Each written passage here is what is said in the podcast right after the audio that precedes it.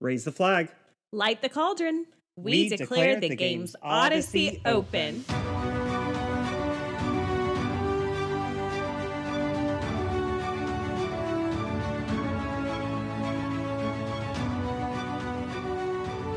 Welcome to the Games Odyssey podcast, your home for stories of glory from Olympia to now. I'm Jonathan Jordan. And I'm Sarah Patton. And today's episode is our second part on the OG Olympic Games. That is the original Olympic Games that happened at Olympia in Greece. So if you haven't taken a listen to part one yet, then I'd strongly encourage you to go back and do that, or some of this will probably not make complete sense. But you know what? You do you. Maybe you like to be confused. Uh, so kind of the main things you need to know is that the OG Games uh, started out as a religious festival with an enormous barbecue dedicated to Zeus in the middle of a five day event for all Greek, well, all Greek males to participate in. yeah, and the games took place at Olympia, not Mount Olympus, and they went on for at least 1200 years, but maybe more. Yeah, and during that time, there were a total of 23 events. No more than 20 were ever featured in one games, and that included categories like running, jumping, discus, javelin, wrestling, an armor race, chariot racing, and bum ba ba ba trumpeting. So, if that sounds interesting and you haven't listened to that episode, this is your opportunity to go find out what that looked like. And we also learned that Olympiads were named after the winner of the Stadion foot race. And all winners received a wreath of victory, plus some other fun things we'll talk about here in a few minutes. yeah. And also in this episode, we are going to chat more specifically about the athletes who actually participated, some of the ones that we have stories about. Um, in other words, these are the people who would have been on the Wheaties box if the ancient Greeks had had Wheaties. All right, we're going to kick off talking about the athletes. And athletes represented their native cities, much like today, athletes represent their native countries. Uh, the athletes had to be genuinely Greek, 100% Greek, not barbarian, and they had to prove their citizenship. Participation was limited to freeborn male citizens of Greece those slaves would be used as chariot drivers due to the danger, which we talked about in the last episode. Um, it was the owners that would be awarded the victory, not the drivers. Uh, there right. were Greek colonies in Italy at the time, which helped pave the way for Rome taking it over, along with, well, you know how it goes, the rest of the world. I love that line that came from the research about not barbarian. Um, and I was just like, oh, okay, so how do you prove that you are not a barbarian? Well, it turns out they did have to prove their ancestry. Uh, they could present uh, a genealogy, uh, family tree. And so a lot of times competitors, we found out they would trace it back to ancient Greek heroes. Um, I guess there was some sort of 23 in Greek app that they could use. And, you know, it reminds me a lot of that movie, A Knight's Tale, right? Where uh, the late Heath Ledger you know, starred in that movie and he had to present his patents papers, I think is what they called them. Uh, but yeah, similar idea. You you didn't necessarily have to be elite, but you had to be Greek. And apparently, Philip of Macedon, who was the father of Alexander the Great, he had a little bit of trouble proving that he was Greek enough to be a competitor. So he simplified things by uh, invading the area where Olympia was located, uh, building a temple there, and that settled the issue once and for all. And that seemed to make people happy. So he got to compete eventually. That's that might be one of my new favorite stories. Um, yeah, it's pretty great. all free Greek males were allowed to take part from farmhands to royal heirs, although, no surprise, the majority of Olympians were soldiers, with what we know about the history of sport and that so many sports came about from military training and being ready to fight the enemy. It makes sense. Mm-hmm. Um, excluded yeah. from the Olympics were slaves, murderers, those convicted of defiling temples, and those who had disrespected the truth. Um, I mean, that's fair. Yeah. yeah, I mean, I don't want to compete with no murderers, especially when they have a javelin or a discus to throw at me. Are you kidding me? Uh, Yeah. Cities could be banned in this last category, including Sparta being banned from the 420 BC games. Uh, they objected to this, saying that the truce had not started yet. So I guess they believe that they could get by on a technicality, but it didn't work out for them. Yeah, yeah. So I mean, it is interesting that eh, you know we talk about countries getting banned now, and we've seen that happen multiple times on top of boycotts and things of that nature. So it's interesting that that could happen back then as well.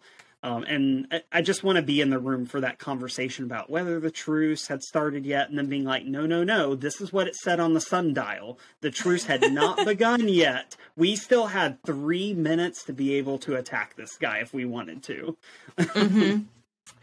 Yeah. Athletes arrived at Olympia one month before the games would begin, and they had to declare that they had been training for at least 10 months. Xystos was the training facility for runners and pentathletes.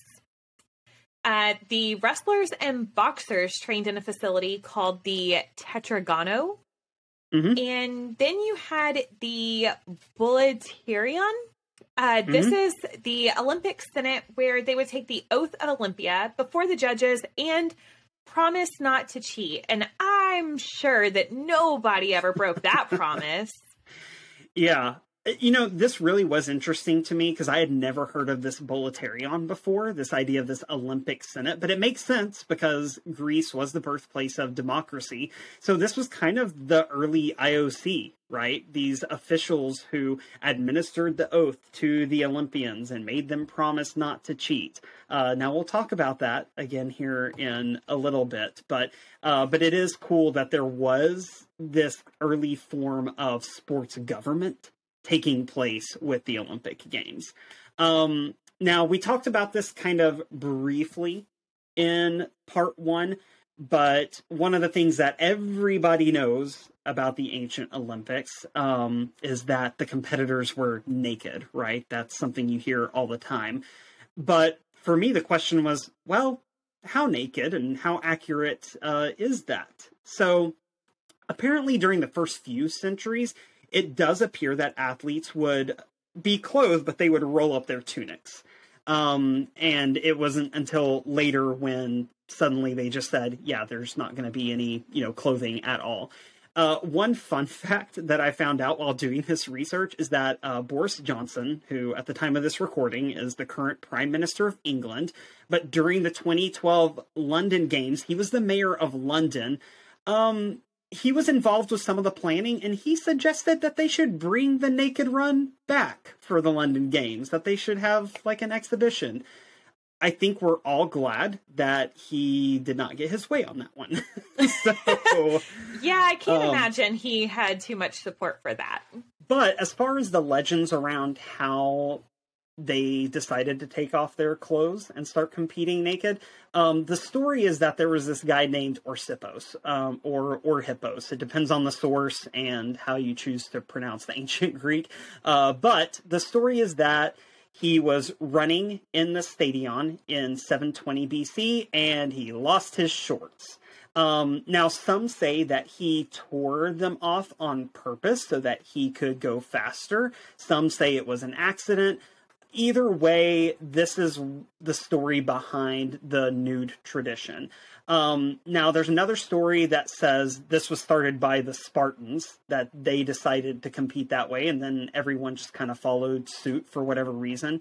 Uh, but either way, by the late 8th century, it does appear that uh, nudity was very common among the male contestants. And as we talked about in the last episode, uh, later on, the coaches and the trainers were also required to not be wearing anything because there was a woman who snuck in because she was coaching her son.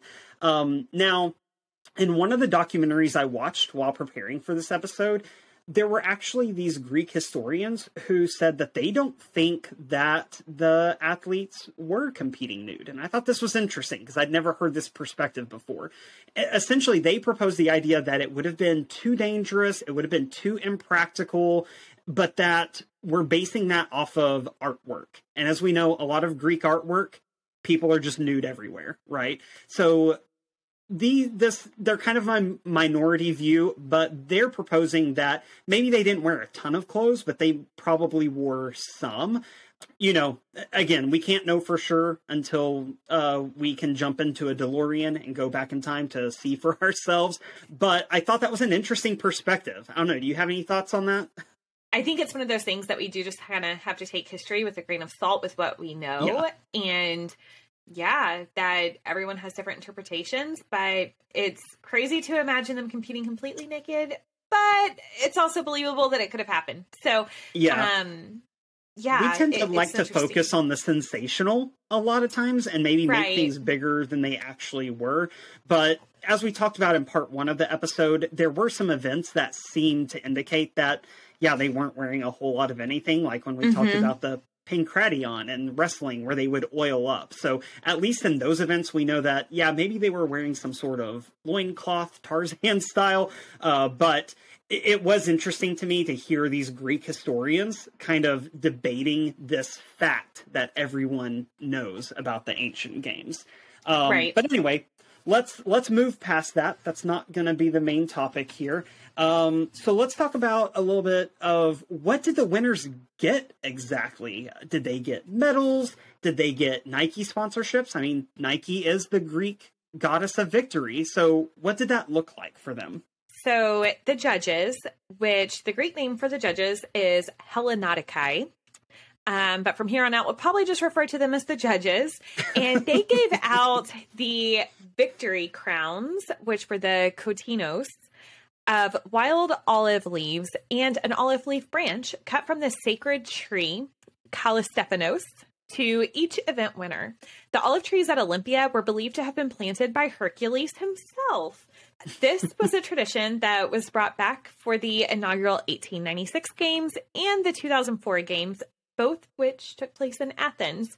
So if you're listening to this and you were around in 2004, I remember seeing the athletes get the olive wreaths on their heads um, and that being a pretty big deal. So I wonder if any other Olympic games will bring them back or maybe just any time that the games take place in Athens, which I think makes sense. Yeah, I mean, it, it is one of those things that it kind of would be fun to see at every Olympic Games, but it, it's also kind of special that being just a Greek thing and paying right. homage to their history. Um, but yeah, I remember that from the 2004 games. I thought that was such a cool touch uh, to just change up the medal ceremony a little bit mm-hmm. from what we had always seen. More importantly than anything else, you were winning immortal glory, fame, and immortality through the victor's list, statues, and victory ode. So people were competing for the bragging rights. Um, that, yeah, more than anything tangible, this brought fame and glory to their families. Um, it, it was much more significant than anything else to be able to claim that title. It was mm. winner takes all. So there were no second or third place prizes. Um, the winner took everything, which, uh, once again, glory, fame, all the things. The Athenians that competed, um, if they won, then they got free meals for the rest of their life, courtesy of Athens. So that's a pretty good deal. uh, I'll take it like three meals for the rest of my life for winning, done. Like forget the medal. I'll take the food. yeah, absolutely. That's that's pretty great. Um, when Spartans won, they would get the crown and they got an additional prize back home which was standing next to the king in the front line of battle. so you win at the Olympics, and your prize is you get to be the first one to go out in battle. Yay! Yeah, I. Oh man, I'm sure that they considered that an honor, but I, I'd be like, yeah, I'm good with second. Thank you. it's it sounds very Spartan. I love it. Um, yeah. Another prize could be a red woolen ribbon, which was worn on the upper arm or around the head, often given to the chariot driver to honor them since they would not get the wreath. So at least they got that. Um, they got a scarf out of it. Yeah, they they got they got to show with their little red ribbon that they won. Um, still don't know if it'd be worth it, but they also didn't really have a choice. So here we are. Uh, Yeah. Victors would be welcomed back as heroes in their hometowns. They would enter the city in a four horse chariot in a procession. Banquets were held in their honor, and they received additional benefits such as exemption from taxes, or they would get to join the political elite. So I think that's really interesting because, you know, here in the United States, we're a little bit unique compared to other countries in that hmm our athletes don't receive any government funding. Um, Right. Nothing like that. Of course, they get sometimes parades in their hometowns whenever they go and compete. Sometimes, even if they don't win a medal, they get parades because it's exciting. It's something to be proud of.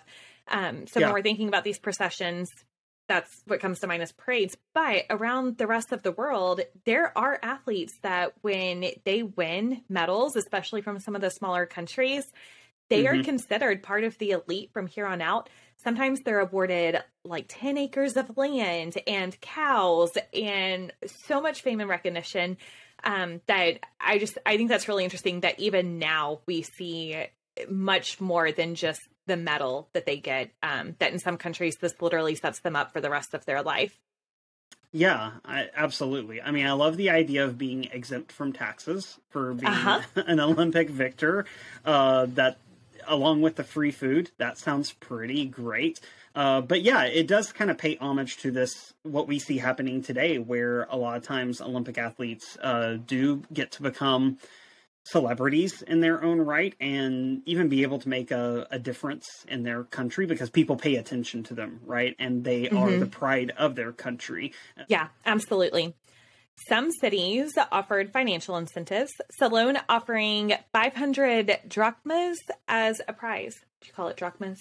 Did I say that right? Yeah, no, Drach- drachmas is correct. I have Okay. no idea what that translates to in today's dollars, but cool. You uh, apparently some of them, yeah, gave out money if you came back a champion.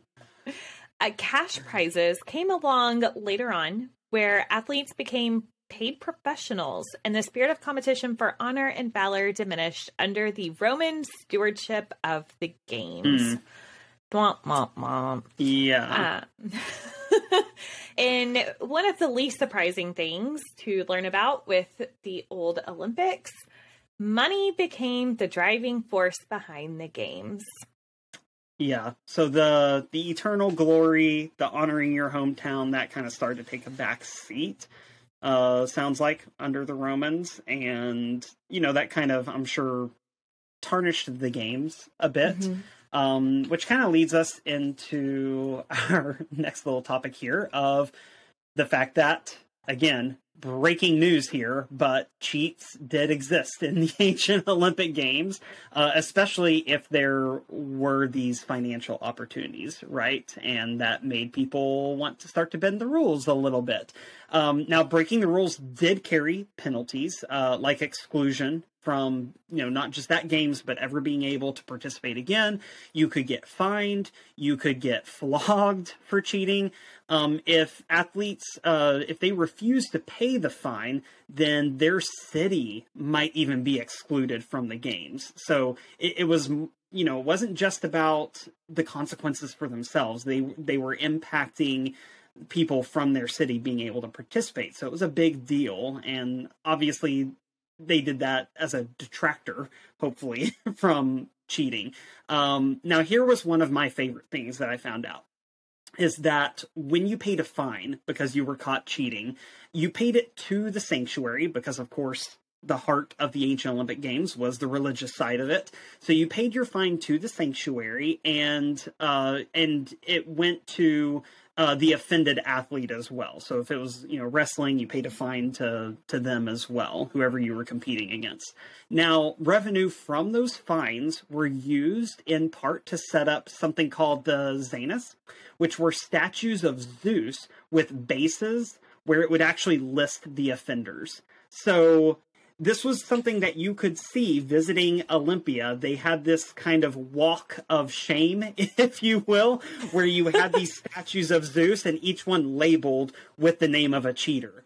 Um, so you can imagine what it would be like walking past that and that being just a, a, good reminder of like, hey, if you cheat and you get caught, like you're going to have to pay for a statue, and everyone for all of eternity is going to know you as a cheater. So those were some of the things they had in place to try to discourage cheating, but obviously it still happened, or we wouldn't have found those statues to begin with.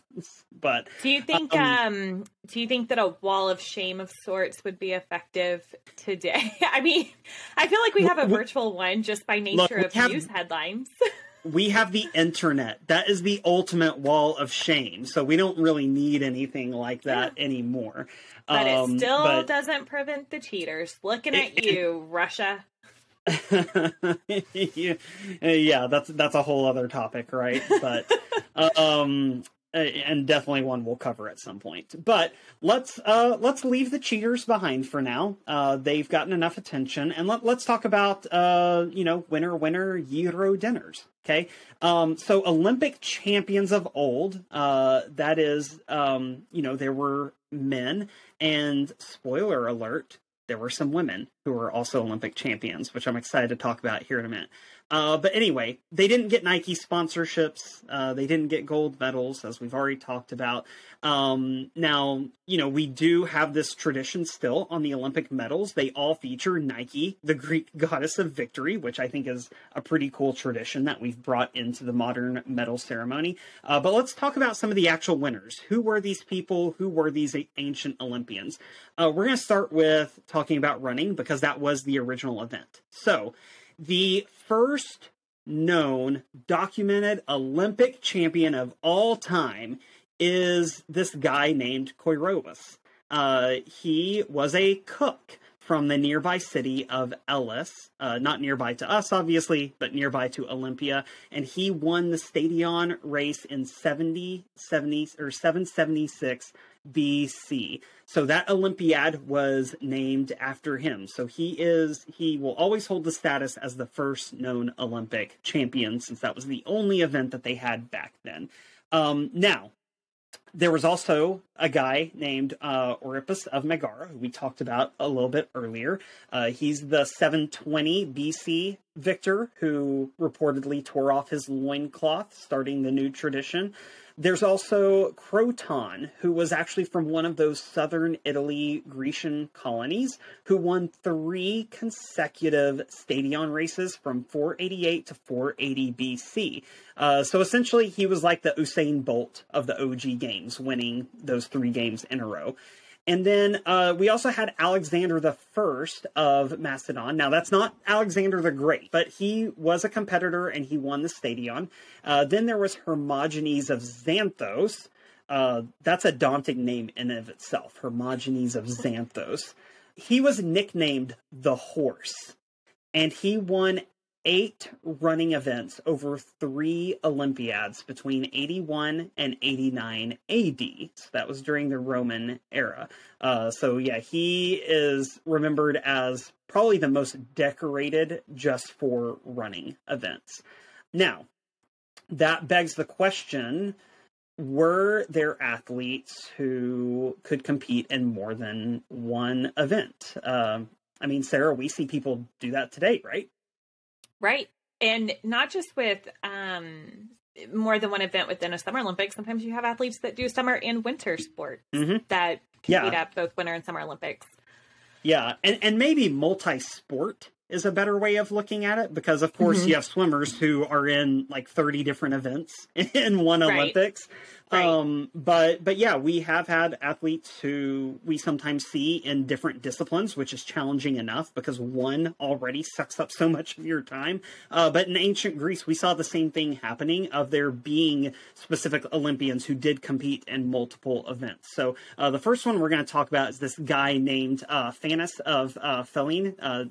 Uh, that's Phanas, not Thanos. Okay, uh, let's not get those two confused. Uh, but he won three events in the Olympics of 521 BC. Uh, so what he won was the Stadion, the Diaulos, uh, which is another running event, and then he won the race in armor, the hoplite race that we talked about in the last episode. Now, technically, those are all three running events, but um, as we kind of mentioned before, that armor event was pretty challenging and different from the other foot races. Uh, next, we've got Astylos of Croton, who won six crowns across three Olympiads, 488, 484, and 480 BC. He won both the Stadion and the Diaulos in 488 BC, and then he switched his allegiance from Croton to run for the city state of Syracuse in 484 and 480 BC, uh, winning both. Um, the people of Croton didn't like that he switched to a different city state. So they turned his family home into a prison. But I'm trying to think, you know, we might have to do an episode at some point on modern Olympians who have competed for uh, more than one country because I know there's been I know there's been a few. So yeah, there's there's been several, and there's always a really interesting story behind them. And a lot of times, mm-hmm. it's not just because of political unrest, but sometimes the symbolism, heritage. But obviously, we'll get into that another day. Yeah, absolutely. And then I also found this story on Wikipedia. Uh, this guy, um, uh, this Greek historian, uh, Pausanias, uh, he explained a situation about this one athlete named uh, Sotades. Uh, so Sotades uh, was at the 99th Olympiad. Uh, he was victorious in the long race. We talked about the endurance race in the last episode, and he was proclaimed a Cretan, um, as in fact he actually was. Uh, so at the next festival, he made himself an Ephesian. Because he was bribed to do so by the Ephesian people. Um, now, for uh, for that act, uh, he was banished by his, uh, you know, fellow Cretans. So he was not allowed to go back to uh, Crete. Um, but I guess the Ephesians took him in at that point. Then you had Leonidas of Rhodes, who won all three foot race events, Stadion, Diaulos, and the race in armor, and he won those across four consecutive Olympics between 164 and 152 BC. Uh, he was 36 years old by the time he won his 12th Olympic wreath. So, incredibly decorated career for him as well. Yeah, so I'm actually going to put you on the spot. Do you remember mm-hmm. just a few years ago, he actually made headlines? Do you know this guy, Leonidas of Rhodes. Do you know why? I I don't. I know I've heard his name before, even doing this research, but I don't remember what the reason was. So please illuminate me. So I believe he was the most decorated ancient Olympian. And mm-hmm. in 2016, Michael Phelps broke his record for not just modern Olympics, That's right. but all time champion. But yeah, I remember it being a huge deal when Michael Phelps broke his long-standing record that was over 2,000 years old. Next up, we have Chionis of Sparta. He was a three-time Stadion Diaulos winner and also a champion jumper. So we haven't mentioned anyone doing long jump yet, uh, but he uh, he did pretty well at that as well. Uh, then we have this guy named uh, Theogenes of Thasos. He was a boxer. Uh, he participated in the Pankration, which we talked about in the last episode, and he was a runner.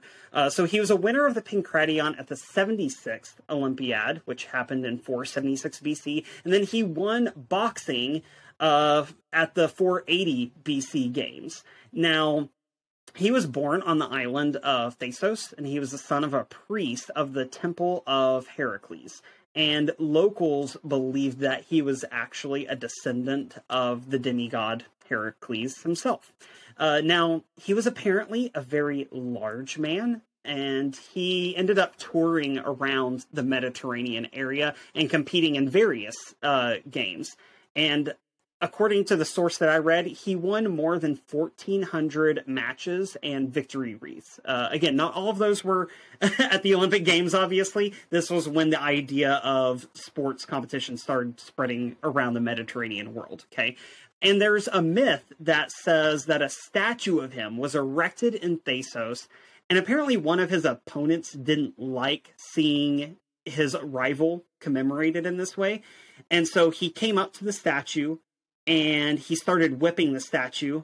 And then, according to this uh, myth, legend, whatever you want to call it, apparently the statue is said to have fallen over and killed the man. So even in his death, Diogenes was victorious. what a legacy. Yeah, you just you just can't keep that guy down. Even when he's dead, his statue will come after you if if you were his rival. So. Now, let's talk a little bit about chariot racing because as we mentioned in part 1, it was an incredibly popular event of course, a lot of the legends about where the Olympic Games came from was that famous uh, mythological chariot race with Pelops. So we alluded to Philip of Macedon earlier, the father of Alexander the Great, how he had trouble proving that he was Greek enough. But we didn't talk about what event he was trying to get in for. He wanted to have his horses in the chariot race. And here's the thing he ended up winning, but he wasn't even present at the Olympiad when that happened. So again, there was this weird situation with the chariot racing where because the owner was awarded and not the chariot driver, you didn't have to physically be there, uh, and you could still be a winner. Then we've also got this guy named uh, who was the most famous race horser or whatever you would call him, I guess, in antiquity. That was a quote that I found uh, in some of my research. And that was, he competed during the 470s BC era. So he was in multiple um, Olympiads, or he wasn't, but his horses were, I should say. Then there was the Athenian general and statesman, uh, Alcibiades, who won three chariot races in 416 BC. If you listen to part one, you know that there was more than just one chariot race. And so he had multiple sets of horses in these different races and won three of them, which is impressive. And then uh, we've got uh, Philip II of Macedon, who won horse race as well. So there was a family legacy there uh, in 356 BC, and um, repeated his that winning streak in the chariot races of 352 and 348 uh, BC. Now we're getting to one of the most exciting parts of this. Sarah, I'm have excited. you ever heard? Yeah, have you ever heard of Kyniska or Kynistra, depending on the source? Not before preparing Yeah. for this episode. Yeah. So Kyniska, in 392 BC, uh, she became the first woman to win the crown of victory and officially be declared a Olympic champion. So this lady was brilliant. um, she had her sights set on Olympic glory from a very early age. We talked about how unmarried women could attend the Olympic Games, and so it appears that she may have attended when she was a child, and she was the sister of the King of Sparta. So she was literally royalty, and probably that's how she was able to attend before she got married. And she figured out that because the owner of the horses in the chariot race was declared the winner, she could use that as a loophole to win. Um, so she, again, no one caught that. And so she entered her horses, and technically she had followed the rules. So uh, she won in 392, as I already mentioned. She also won in 396 BC. Uh, she erected at least two life-size bronze statues of herself at Olympia as kind of a, I guess, a reminder to the men of what she had done uh, in defiance of the no female rule. And there's an inscription on a remaining fragment from one of those statues that archaeologists have found. Um, and so, uh, Sarah, I want you to read what was on that inscription. Kings of Sparta were my fathers and brothers. I, Kyniska, victorious at the chariot race, with her swift footed horses, erected this statue. I claim that I am the only woman in all Greece who won this crown. That's pretty amazing. Uh, I love her. I love it. Yep. I'm a fan. Yeah. Yeah. I mean, obviously, again, she's just very clever and figured out look, I'm going to be an Olympic champ. and I'm going to find a way to do it. And she did. And she wasn't the last one to do it. They didn't change the rules because of her. She ended up being copied by a good number of other women, um, especially among the Spartans. Uh, they apparently wanted to follow in her footsteps. And so there were a number of women Olympic champions, specifically in chariot racing, because of her breaking this, uh, you know, precedence and doing what she did. yeah, I think it's fantastic. All right, so while we're still absorbing the wonderful legacy of Kyniska, uh, let's go ahead and talk a little bit about some winners in wrestling. Uh, there was uh, Milon of Croton, who won wrestling about five or six times, from what we know, from 532 to 516 BC.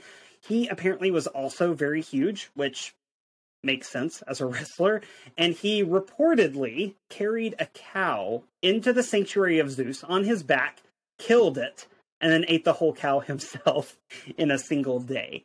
We don't know if that's true, but I really, there's a part of me that really wants that story to be true. I'm going to believe it. It's true. It's yeah. true in my brain.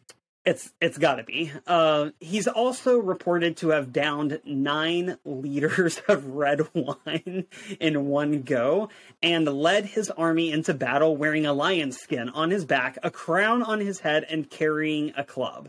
Um, so he was just extra and embraced it in every way possible. In his last games he participated in, he's estimated to have been about 38 to 40 years old. Uh, that was his seventh Olympic Games, and he ended up conceding defeat uh, in the wrestling match to a 28 year old whose name was uh. But the crowd, including Timasitheus, uh, lifted him up to celebrate and cheer his legacy of wrestling. Uh, reportedly, he was uh, tangled in a tree in the wild because he was trying to split its withered stump with his bare hands, and then he was eaten by wolves. I mean, if you're going to live a big life like it sounds like he did, I guess you kind of have to go out in a memorable way as well. Yeah.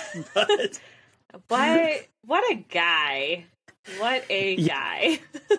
Yeah. Um, anyway, so yeah, that's Milon of Croton. Uh, there was also this guy named Arrhichion of uh, Phigalia, uh, whose wrestling victory was really unusual because he died. And we kind of alluded to this in part one. Uh, he died while successfully defending his title as Olympic champ during the 54th Olympiad, which was in 564 BC. Uh, so he was asphyxiated during the match. But as you might recall from part one, the rule behind wrestling was about not giving up. And so you might recall you had to lift up your finger to show that you were bowing out. Well, the competitor was so exhausted and worn out that he lifted up his finger his finger to show that he was resigning from the match because he was in so much pain. But he didn't realize that Arrhichion was dead. And so technically Arrhichion won because he didn't give up. So he was posthumously awarded an Olympic wreath. Um, I wonder if the competitor regrets raising his raising right, his finger. Yeah, because he, didn't know that Arrhichion was dead, and so you have to think maybe there was a moment of like, man, if I had just held on for three more seconds for the judges to notice that he wasn't breathing, I would have been the Olympic champion right? Um, and so that's what he's remembered for is that he gave up, and Arrhichion did did not to his last breath, literally. So uh, thankfully, we've changed the rules and the way that they win. Yeah. um, then there was another guy who we have to mention before we move on from wrestling, who's uh, Hipposthenes and his son Hetoimokles, uh, who between the two of them they won 11 Olympic wreaths in wrestling. So, a uh, little father son duo winning tradition there. Now no pressure. Yeah, no pressure at all. But I mean, he lived up to it, obviously. Um, now let's talk a little bit about boxing because there were a few standouts uh, that I found out there. Uh, there was uh, Diagoras of Rhodes. He was a victor at the 79th Olympiad in 464 BC. Uh, he was 2.2 meters tall. For those of us in the U.S., that's just over seven feet tall. And um, his story and explanation for that was that his mother had conceived him with a god. So he, he was claiming he was a demigod, uh, kind of like Hercules. And uh, he had this nickname, and I'm not to say the, the Greek because there's no way I'm to say it correctly, but translated, his nickname was Fair Fighter because he would stand face on to an opponent and he would never duck he would never weave or sway out of the way of his opponent's punches. He would just take it. He also had a legacy because his three sons won five Olympic titles between them. And he got to watch one of his sons win the boxing title and another win Pancra- Pancration. And both of them gave their father their crown, which was a huge delight to the crowd. I mean, I can I can just see the NBC uh, profile on on that mm-hmm. story, right? It'll be replayed for years to come. Yeah. Uh, supposedly, the story goes that someone in the crowd uh, lifted him up and said, Surely it doesn't get any better than this. You may as well die now. At which point, he did just that. So, there you go. He went out on top.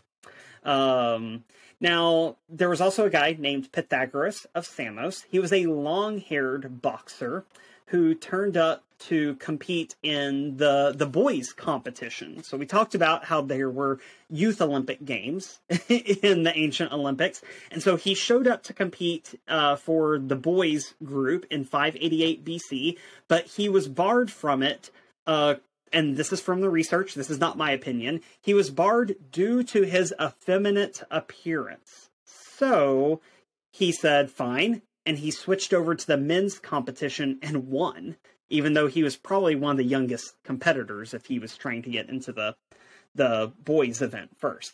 Good for um, him yeah so he was like look i'm i'm going to embrace my appearance i'm going to compete as a man against competitors older and more experienced than me and, and he he won the thing so um, then there's also a guy named Varazdates, uh, who was a boxer.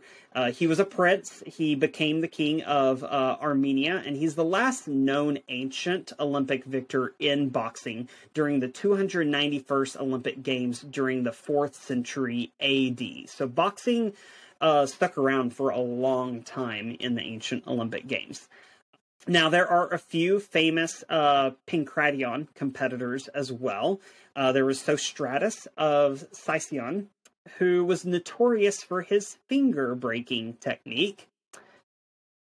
And I don't know what else to say about Ouch. that. Yeah. So again, Pancration, th- there were very few rules. As long as you weren't gouging people's eyes and as long as you weren't biting, finger breaking, completely legal to do. Um, there was also a guy named uh, Dioxippus, uh, which sounds like some type of medicine that you would take, but that was his name. And he was crowned champion by default in 336 BC uh, because no other uh, competitor dared to go against him. and now we've got to talk about probably the most notorious ancient Olympic athlete of all time. And I use the term athlete very, very loosely here. we've got to talk about Emperor Nero. Um, you may that have heard guy. of him. That guy. So, first off, let's start with the fact that he decided to move the date of the Olympiad up by two years to uh, 67 AD. One source I read said it got moved to 65 AD, so that's a little fuzzy either way, both sources agreed he purposely moved up the Olympic Games by two years because he was the emperor and no one was going to argue with him about that. And he did that because that was when he wanted to compete. He didn't want to wait the extra two years to be a part of it. Um, and then he made all of the events that he participated in, things that he was good at. And again, I say good very loosely. So here were some of the events that he added to the Olympic Games the year he competed poetry reading, music, which, to be fair, there was the trumpeting competition. Sure, sure. And there were flute players during the long jump, as we talked about, but uh, he decided to make it an event all of its own. Um, he also competed in the chariot race, and here's what I'll give him credit for. Uh, he didn't send someone to do it for him. He wanted to actually drive the chariot himself.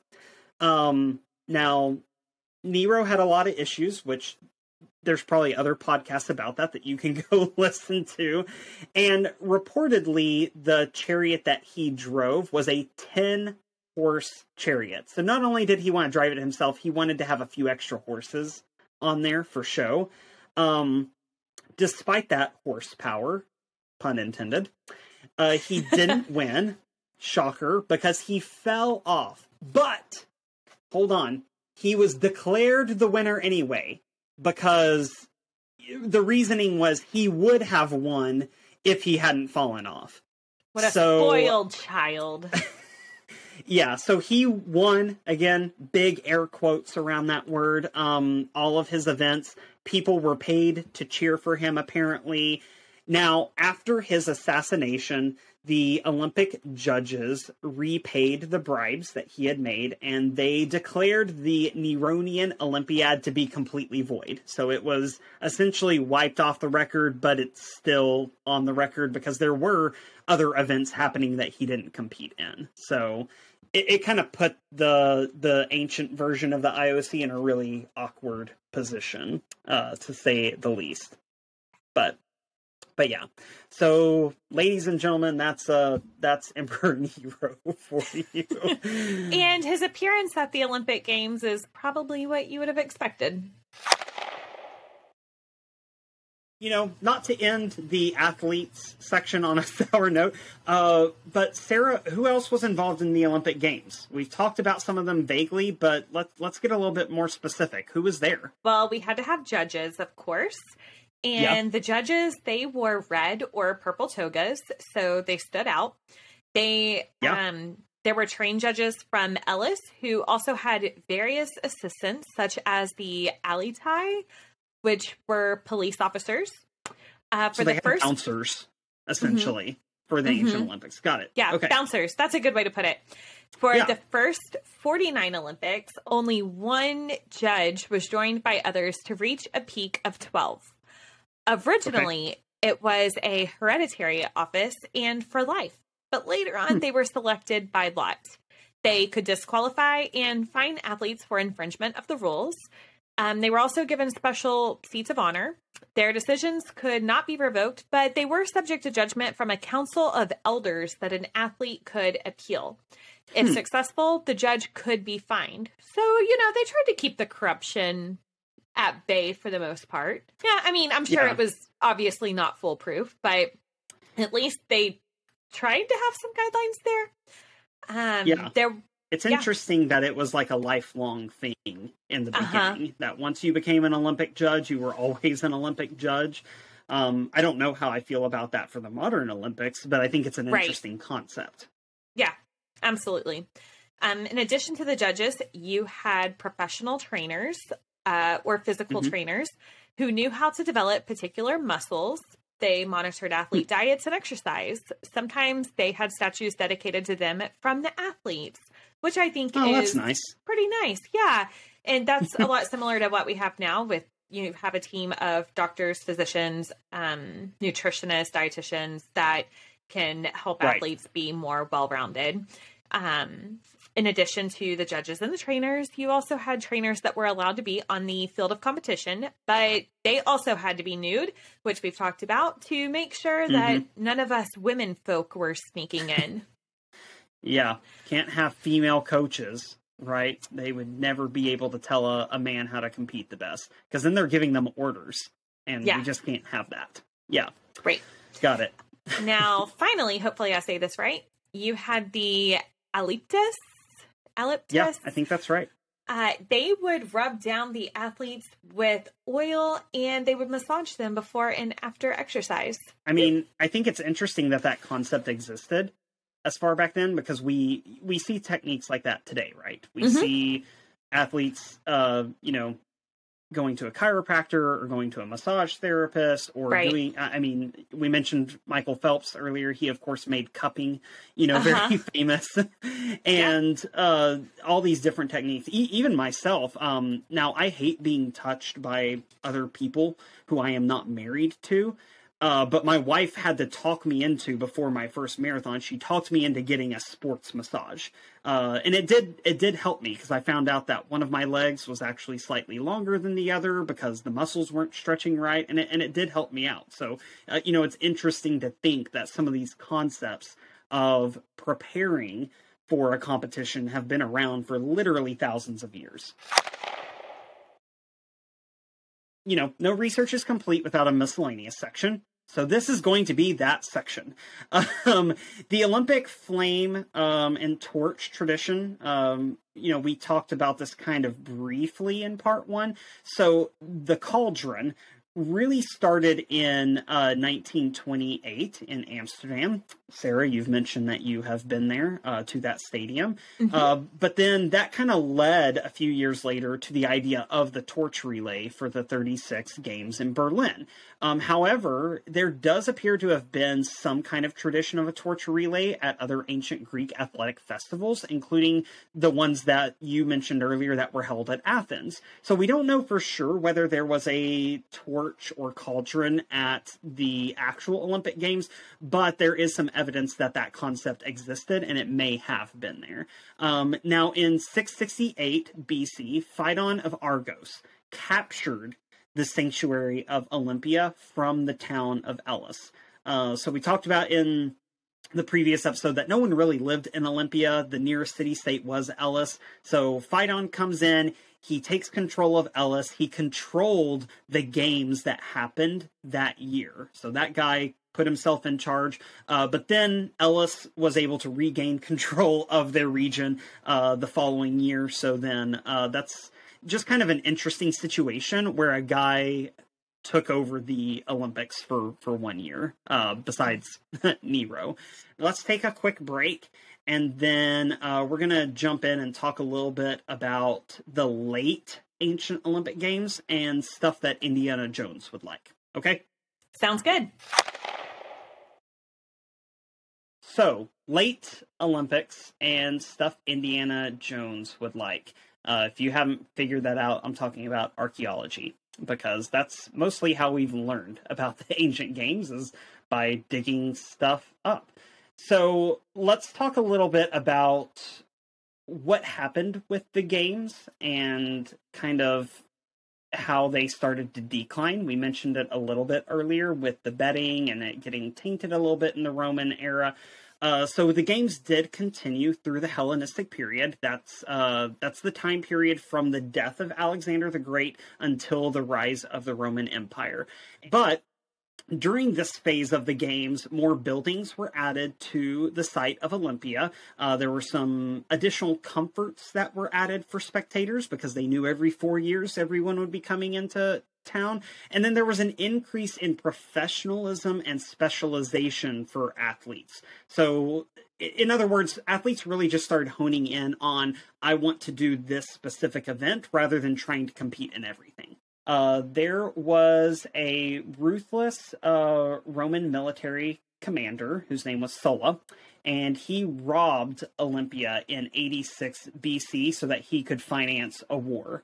And he hosted the games in 80 BC. He moved the Olympic Games to Rome. So it's the one and only time that the ancient games that we know of uh, appears to have officially been held outside of Olympia and was held in Rome instead.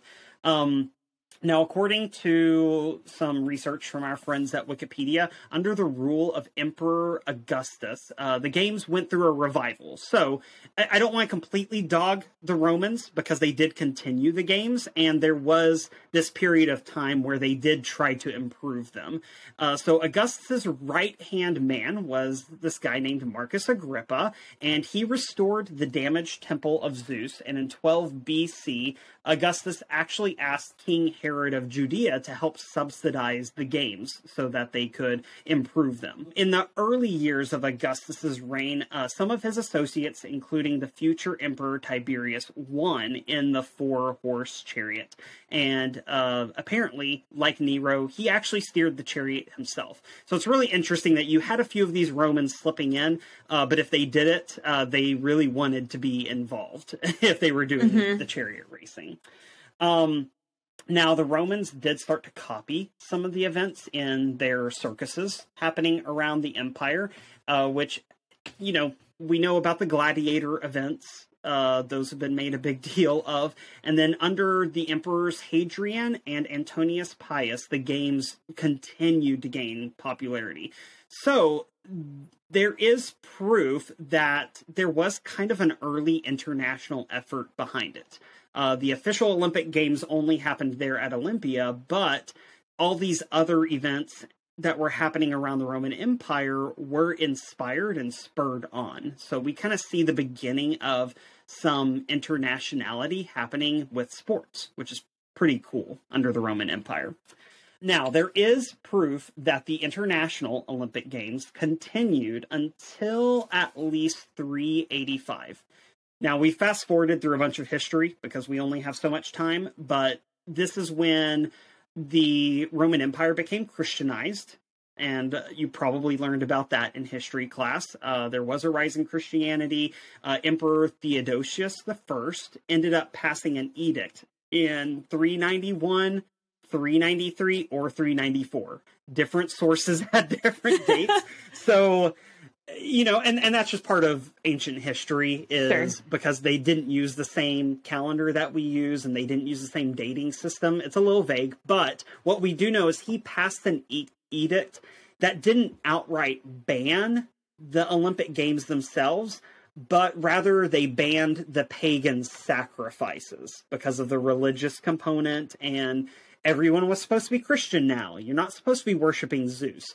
But there was such a strong connection between the Olympic Games and the Zeus worship that it was it was hard to disconnect the two from one another from a cultural standpoint, if nothing else.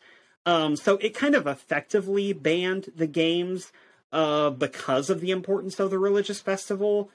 However, it does appear that there were some efforts after that to keep them going and just focus on the sports, but they weren't as well documented as during the time of the official festivals. So, most historians agree that 393 AD were the last official Olympic Games um, which ended a run of 293 recorded Olympic Games over the course of a millennium, which. That's pretty I mean, impressive. Now, as I already mentioned, there is some evidence that the games kind of quietly continued for a while and they just toned down the religious side and said, oh, it's about sports. And they eventually kind of petered out around 500 AD. Um, mm-hmm. Now, this also kind of synced up with the decline of the Roman Empire, right? So in the fifth century, things were not going super well for Rome anymore.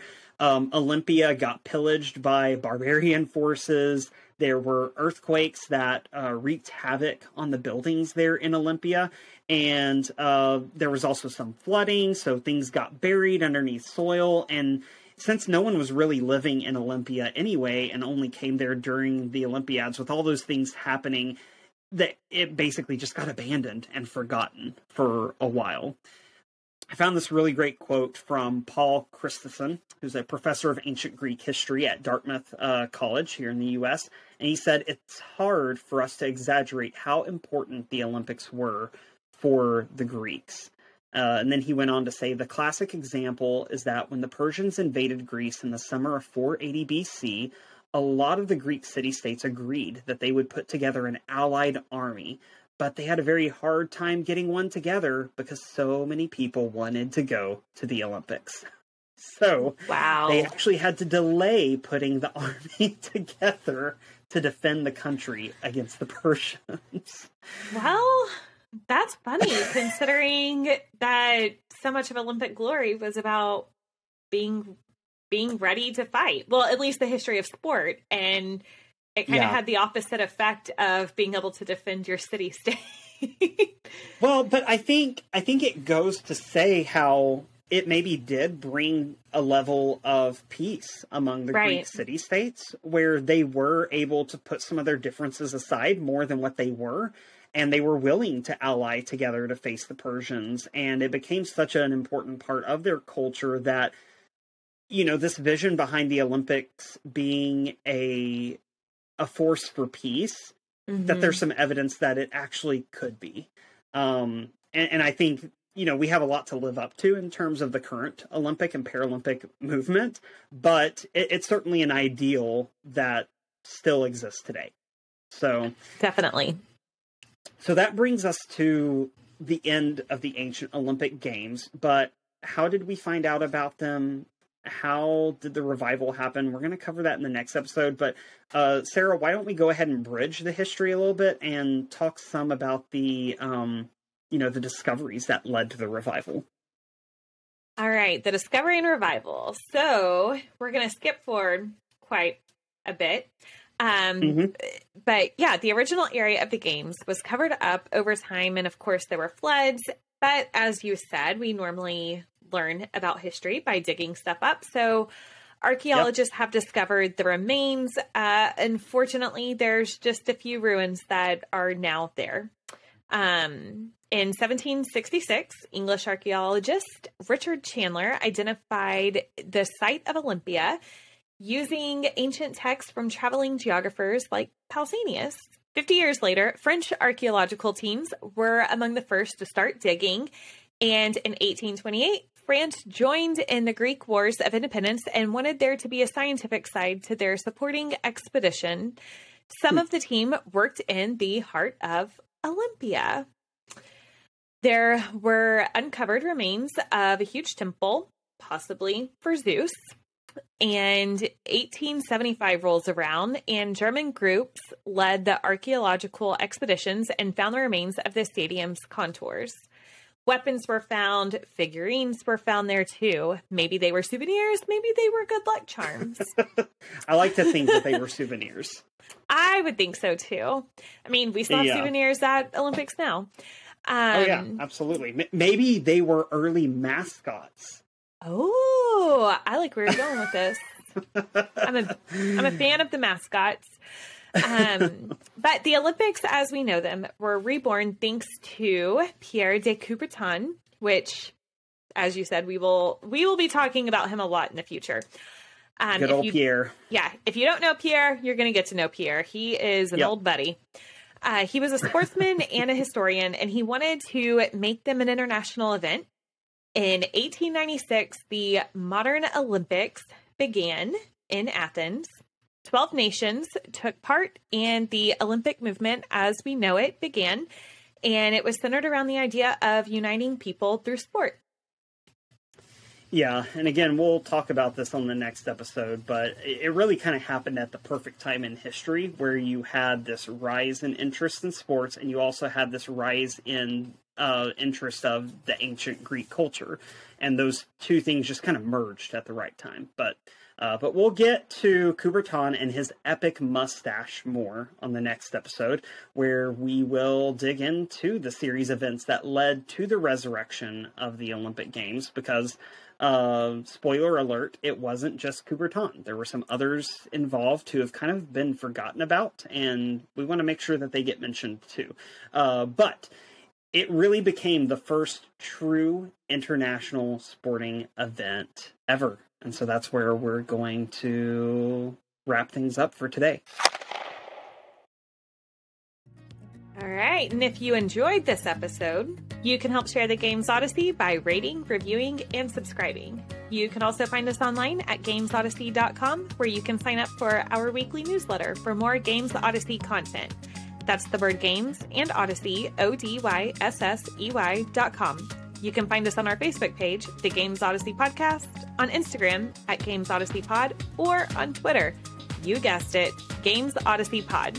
And just so that you know, for looking ahead, even though this is a weekly podcast, at the time that we are releasing this, we are in between the Beijing Olympics and Paralympics, so we will be taking a couple weeks off from releasing new episodes so that we can cheer on our favorite Paralympic athletes. We encourage you to do the same thing, and then we will uh, get back into releasing episodes talking about the modern Olympic movement. So, over the next couple of weeks, if you're listening to this at release, uh, bear with us. Go cheer on your country, go cheer on your athletes, and until next time, au revoir. The Games Odyssey podcast is a production of Wardrobe Media LLC. This episode was written, hosted, produced, and edited by Jonathan Jordan and co hosted by Sarah Patton. Show notes, including research sources and transcripts, can be found on our website, gamesodyssey.com. Olympic is a trademark of the United States Olympic and Paralympic Committee, USOPC. Any use of Olympic in the Games Odyssey podcast is strictly for informational, commentary, and educational purposes. The Games Odyssey podcast is not an official podcast of the USOPC and is not sponsored, endorsed, or officially affiliated with the USOPC or the International Olympic Committee or International Paralympic Committee. The content of Games Odyssey podcast does not reflect the opinions, standards, views, or policies of the USOPC, and the USOPC in no way warrants that content featured in the Games Odyssey podcast is accurate.